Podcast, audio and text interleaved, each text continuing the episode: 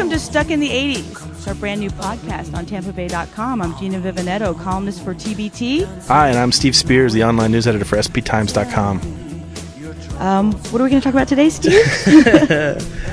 uh, we should probably first tell you that we both grew up in the 80s here in uh, Pinellas County, so we're truly creatures of the decade. And um, Class of 89, I am. What are you, Steve? 85. Just had our 20 year reunion two weeks ago, actually. And uh, which actually leads us into uh, today's topic because the unofficial class song for our uh, for Countryside 1985 seniors was "Don't You Forget About Me" by Simple Minds, which we all know came from the greatest 80s movie ever.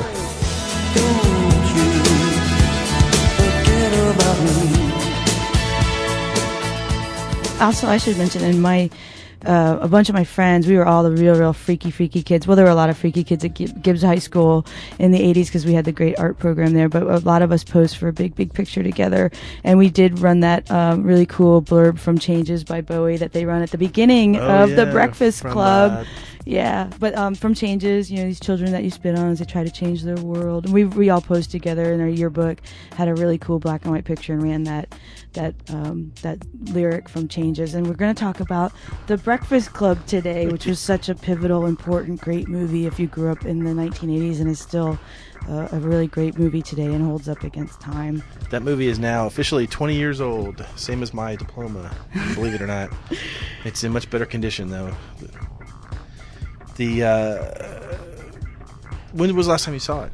Um, I just bought it on DVD a couple months ago. I haven't yet played it again, but I haven't seen it in many, many years. But I can, you know, like like so many people our age and younger, I can, you know, recite the lines along with everybody. I've seen it so many times, dozens and dozens of times, and um, had such an impact on me when I was a teenager, and um, probably with a lot of teenagers and and you know people of all ages obviously but actually we were steve and i were discussing how um, the movie the movie has a great great impact on any on anybody who's young and feels kind of alienated and, and strange.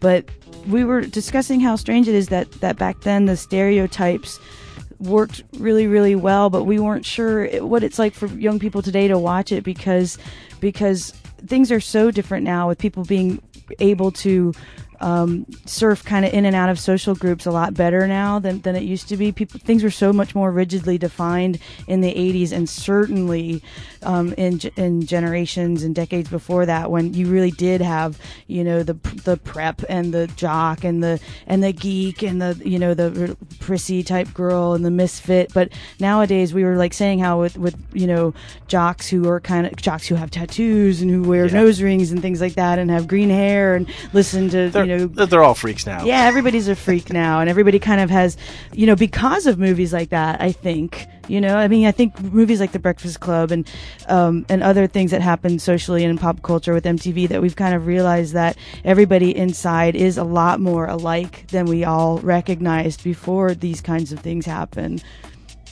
I, I hope that kids today don't don't don't truly. I mean, I hope they look at that movie now and and, and see it purely as comedy. Because I know when I saw it, I was kind of freaked because I'm like, this is a little hitting a little too close to home, you know, on the themes. But yeah, we, I was. I was surfing the internet the other day actually, and it came up with a um, uh, this list of five things you would never that would not happen today that happened in that movie. And I, one of the funniest things I thought was um, you'll never see five kids unsupervised in a library for an entire day. no way, Today, no way, Good point. So. no way. So we're here to hit you with some of the trivia from the movie today.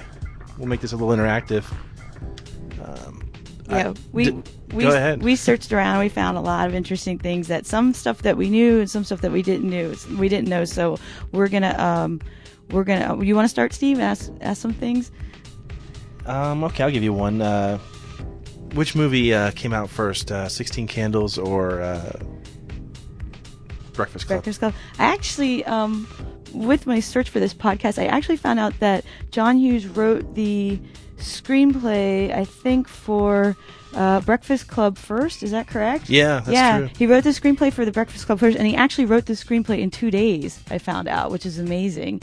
He wrote the screenplay for the Breakfast Club in two days, but they made him film uh, 16 Candles first. Is that correct? You know, I keep I keep seeing both things. I keep seeing things that say that he filmed Breakfast Club first, but that they released Sixteen Candles first. That I- can't be true because if you look at Molly Ringwald and Anthony Michael That's Hall, true. they They've- look they're old. so they're, young. They're so much older in the second. And. I also found out that Anthony Michael Hall and Molly Ringwald began to date towards the end of the filming of The Breakfast Club, which I find that both cute. unbelievable and nauseating. Nauseating, because every guy I know had a crush on Molly Ringwald back in the 80s. Did you, Steve? Yeah, the red hair. Yeah. Well, there you go. I have red hair, by the way. So Yeah.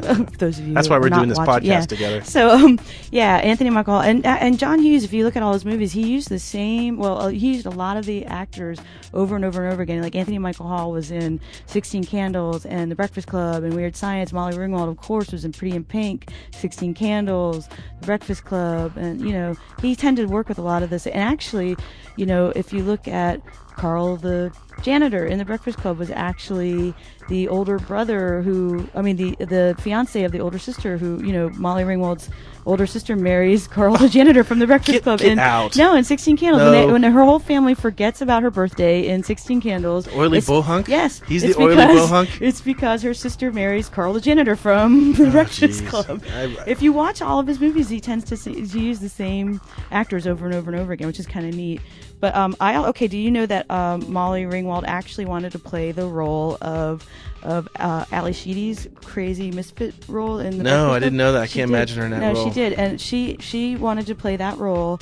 Uh, sh- uh, but John Hughes had already promised it to to Ally Sheedy, and uh, they were going to switch roles and swap roles. And Ally Sheedy was really panicky because she knew that she could not play Claire, the, the little prissy, snobby princess girl who eats the sushi. He's the su- I forgot about the sushi. Yeah, she eats the sushi, and I also found out that they they they outfitted her in all Ralph Lauren clothes from the only at the time back in the '80s the only Ralph Lauren store that they had in Chicago where they filmed everything. They bought all Ralph Lauren clothes for Molly Molly Ringwald to wear. Let me ask you this: Did you even know what sushi was when you first saw that I movie? actually had like heard of sushi, but I didn't know what it was. Of course, everybody eats sushi now, but it was funny because they picked sushi to have her be so you know so upper crust and so elitist, and now everybody eats sushi. It's so One, one of my other favorite movies from the '80s, um, Valley Girl, also has a big Oh, yeah, sushi scene in yeah, it. And, I, and at the time, I was still baffled. Like, what the heck is sushi? I have no clue. Right. Okay. Nicolas Cage was in Valley Girl. Do you know that they uh, he auditioned for the role of Bender, which went to Judd Nelson? No, I didn't know that. Okay. I know. I know that if you if you watch uh, Fast Times at Ridgemont High, you'll see Nicolas Cage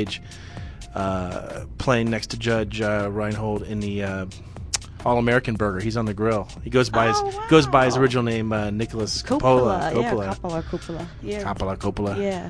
And uh, also, um, who else auditioned for Bender? It was a big role. A lot of young Cusack guys. wasn't yeah, John my, my bud John Cusack my favorite actor But they of all didn't time. think he looked mean enough. no. No. Lloyd, Lloyd Lloyd Dobler could Lloyd- never play John Bender. And of course, John Cusack was also in Sixteen Candles. He was one of the big geeks. One of the geeks in the beginning. wearing sure. those weird, crazy things on his head, the Geek Brothers.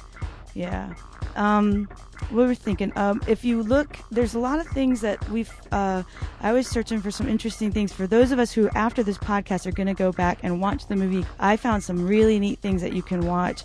If in the opening of the movie, where they go around the high school and kind of show you some things, when now that we know the plot of the movie, and I'm going to give Steve a little quiz here, why everybody was in detention, and maybe he can remember. Um, they'll show you some lockers and things in the beginning of the movie. You see different shots of the school hallways and stuff. You can see, and I'm going to give away why one guy was in detention right now. Actually, do you remember why the Emilio Estevez character was in detention? The jock, Steve? right? He was the jock, and The his jock- name was Andy or And- Andrew. Now that I would never have been able to answer, but I can tell you why he was. In Oh wait, wait, wait, wait, wait! That's not him. It was actually Bender. Why was Bender in detention? The Judd Nelson character. Bender. Skipping, skipping or No. smoking? No. No, I, I don't this know. is the quiz right now. Go ahead. Shoot, yeah, give Bender me. was in detention because he pulled a false fire alarm. Oh. Okay. Why was Brian in detention? Brian's the nerd? Yeah. What Bri- did he do? Didn't he destroy a statue that he made in pottery class? No, he a flare gun went off in his locker. Ah, but I thought that was oh because he was gonna. But wasn't he gonna shoot his his his elephant shaped lamp that he made? In, Something weird like that. it's weird. A He's- flare gun goes off in his locker. That's it. But So- if you look in the beginning of the movie, they, they show you different shots of the school hallway and the classrooms and everything. You can see what the flare gun did to Brian's Really? I have to locker. watch that. See, I would now, never I have never that. knew that. I never ever knew that in these whole 20 years. So when I go and watch the movie again,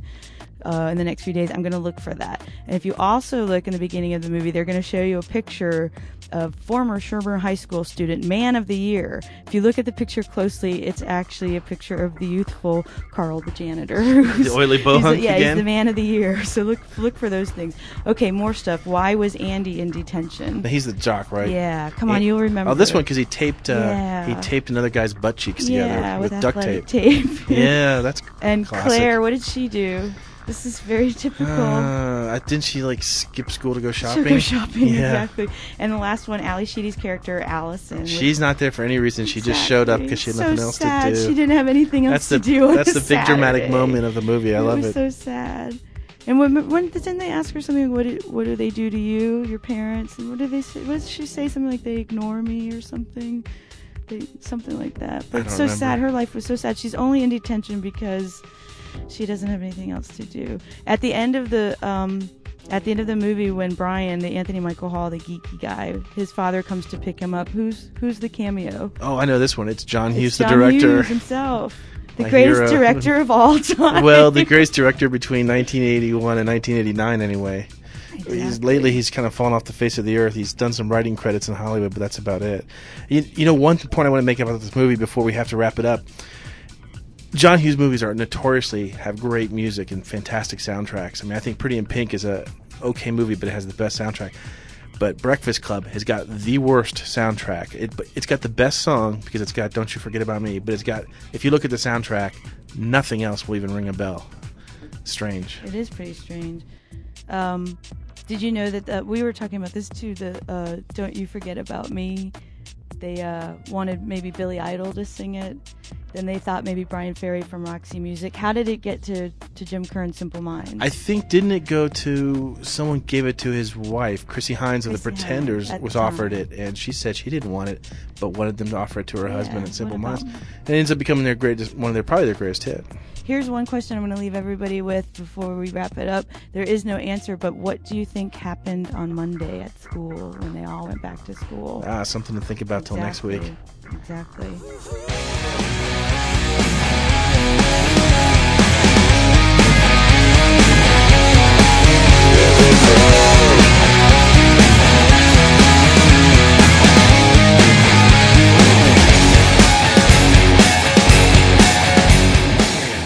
Fantastic! This has been great. Next week we're going to, when we get together for Stuck in the '80s, we're going to talk about Paul Anka's new album, which sounds nothing like the '80s, but when you find out what's on it, you're going to scream in terror. I don't know. Uh, let's say cover some Cure songs, some uh, Billy Idol, a little bit of uh, Bon Jovi and Spandau Ballet. I've got to hear it. I, you got to hear it, but then you're gonna you're gonna come and pound me in the head for showing it to you. oh my god. Anyway, so this has been uh, Stuck in the '80s. Come back next week for more.